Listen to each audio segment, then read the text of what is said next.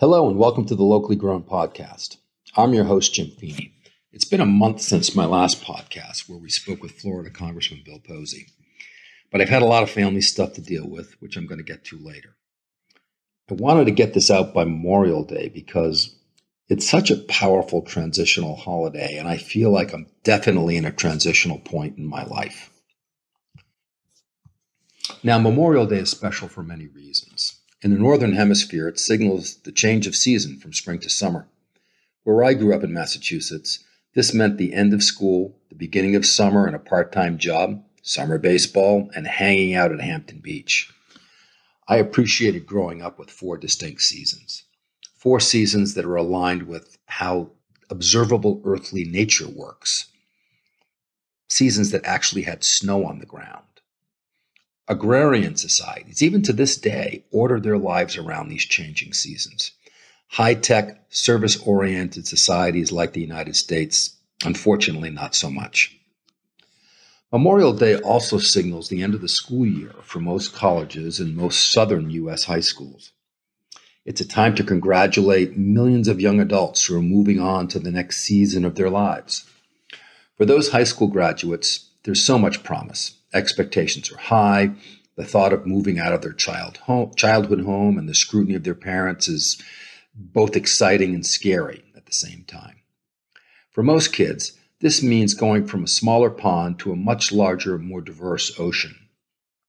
It means finding roommates that they hope they're compatible with, choosing classes, making new friends, choosing a major course of study, I am so grateful to have been able to celebrate this rite of passage last week with my daughter Emma, who's headed to the University of Michigan this fall.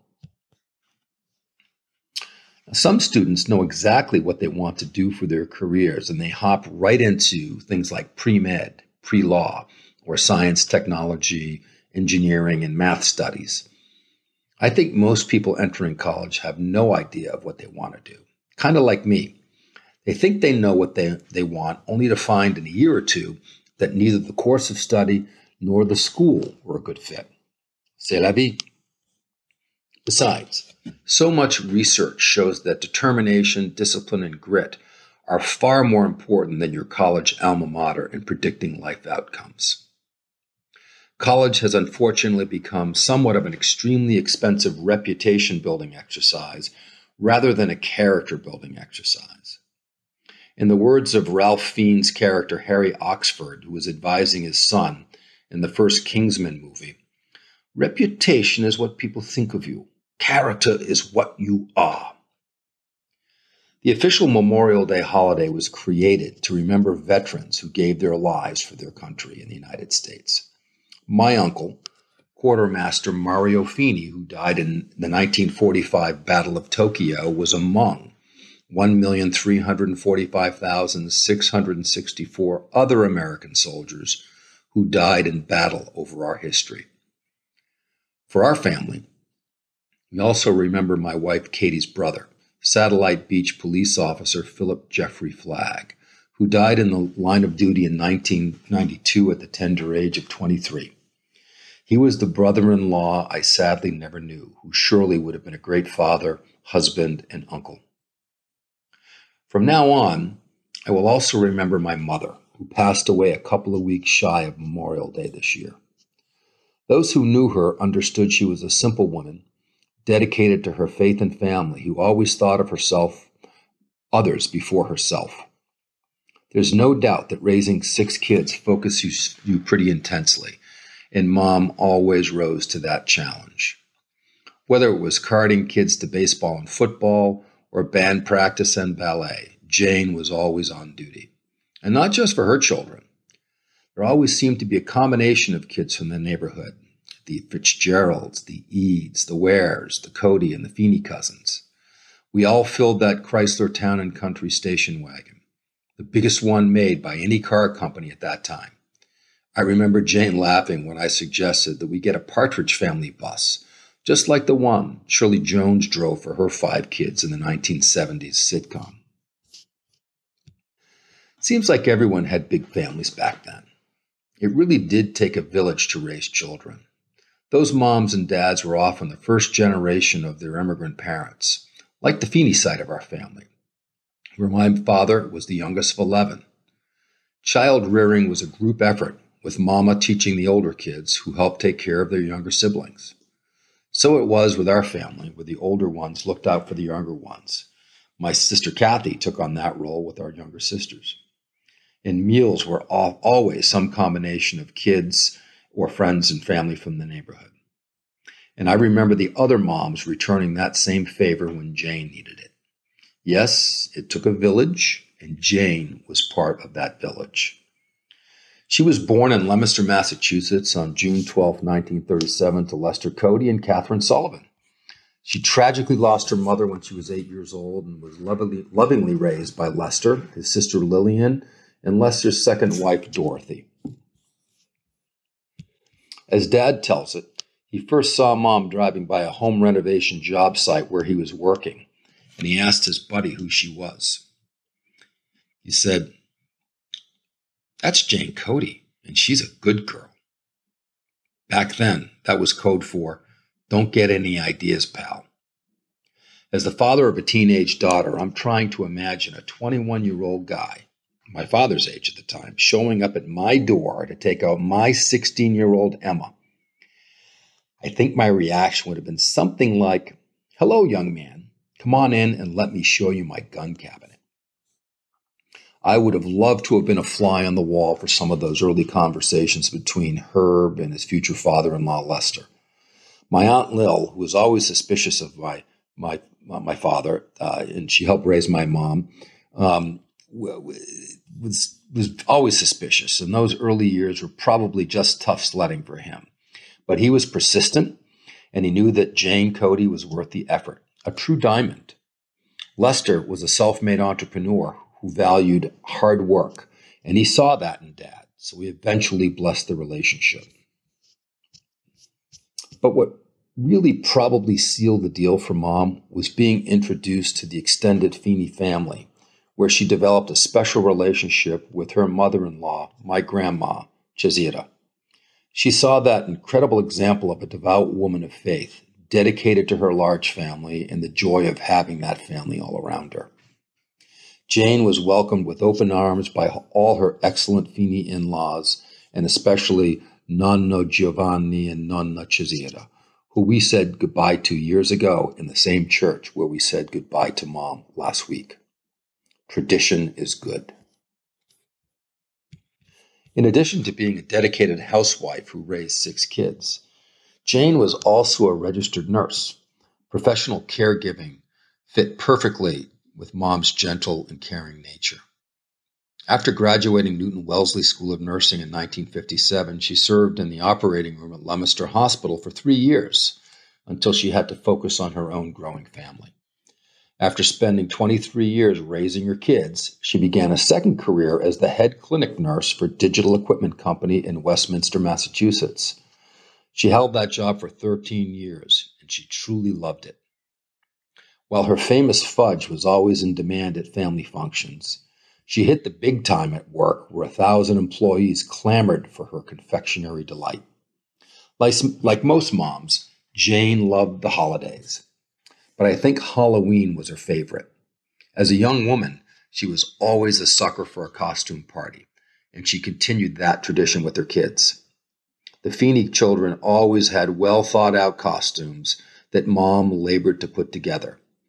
However, for years I was mad at her for dressing me up one Halloween as Aunt Jemima. The abuse I suffered at school the following week was legendary. I know you can hear me in heaven, Mom. I forgive you. Mom's instinct for sharing and giving also wasn't limited to her family. For years, she served in the Catholic Women's Guild, organizing church fairs and teaching catechism. When we lived in our first family home on Sunny Hill Road, she convinced my dad to dedicate one of our three acres to a needy neighborhood family who were subsistence farmers. Those tomatoes never tasted so good. In her adopted home of Vero Beach, Florida, she was a dedicated member of the Military Moms Prayer Group. Mom was a simple woman. She didn't want jewelry or flowers or any fuss made about her. Instead, she gave and gave and gave, sacrificing her needs for others in need wherever she found them. She will be sorely missed, but we know that she is sending us all love and prayers from heaven. Memorial Day is really about perspective. Looking back to the past with reverence and gratitude to those who sacrificed themselves for others soldiers, police officers, and mothers. This willingness to put the needs of others before your own is a positive characteristic of most cultural and religious traditions around the world.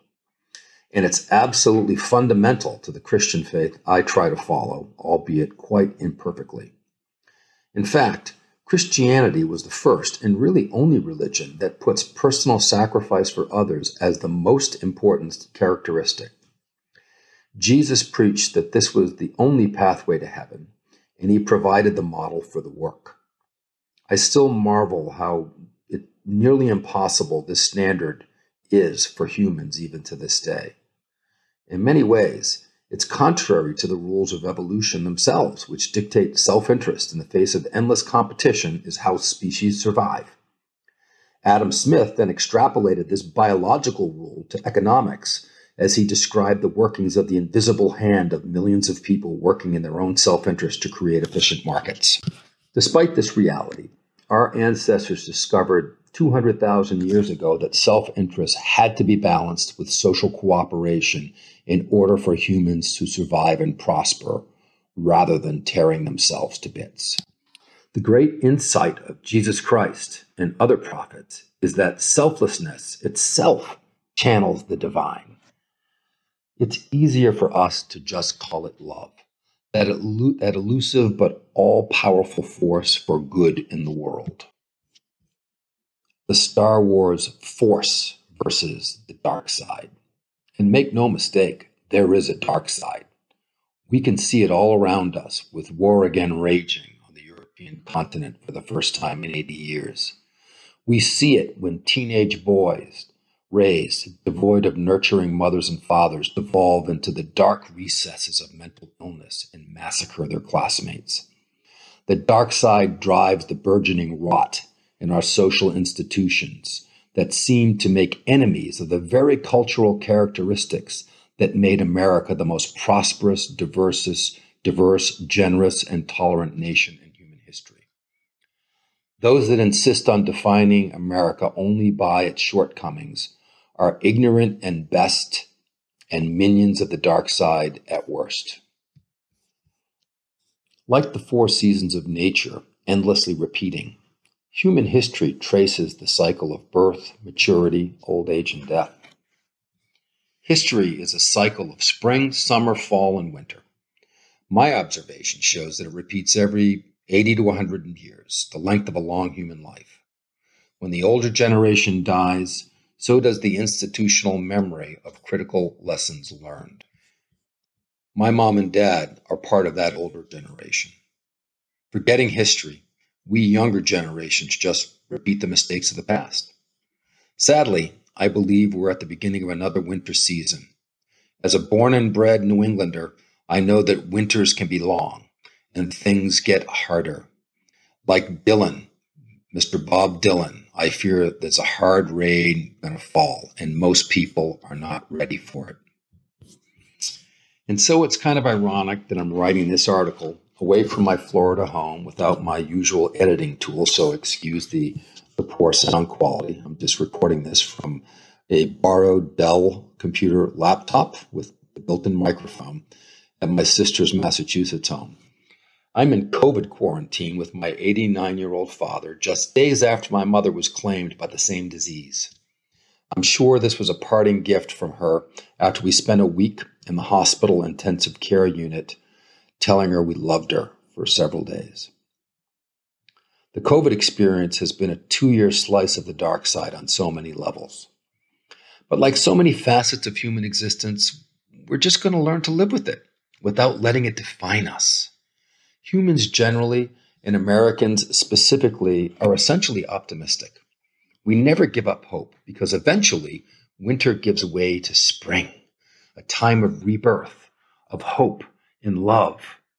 This kind of optimism was who my mom was. So it was kind of fitting that my last words to her were sung while strumming a guitar at her gravesite a few days ago. I have a dream, a song to sing to help me cope with anything. If you see the wonder of a fairy tale, you can take the future even if you fail. I believe in angels, something good in everything I see. I believe in angels when I know the time is right for me. I'll cross the stream. I have a dream. Well, I think I'm just going to close with a famous Bible passage that I think you've many of you have heard over the years at funerals and weddings and and such Christian celebrations. And I'm sure there are versions of this in every religious culture. This one comes from 1 Corinthians chapter 13 verses 4 through 8. Love is patient, love is kind, it does not envy, it does not boast, it is not proud, it does not dishonor others, it is not self-seeking. It is not easily angered. It keeps no record of wrongs. Love does not delight in evil, but rejoices with the truth. It always protects, always trusts, always hopes, always perseveres. Love never fails. Happy Memorial Day, everyone.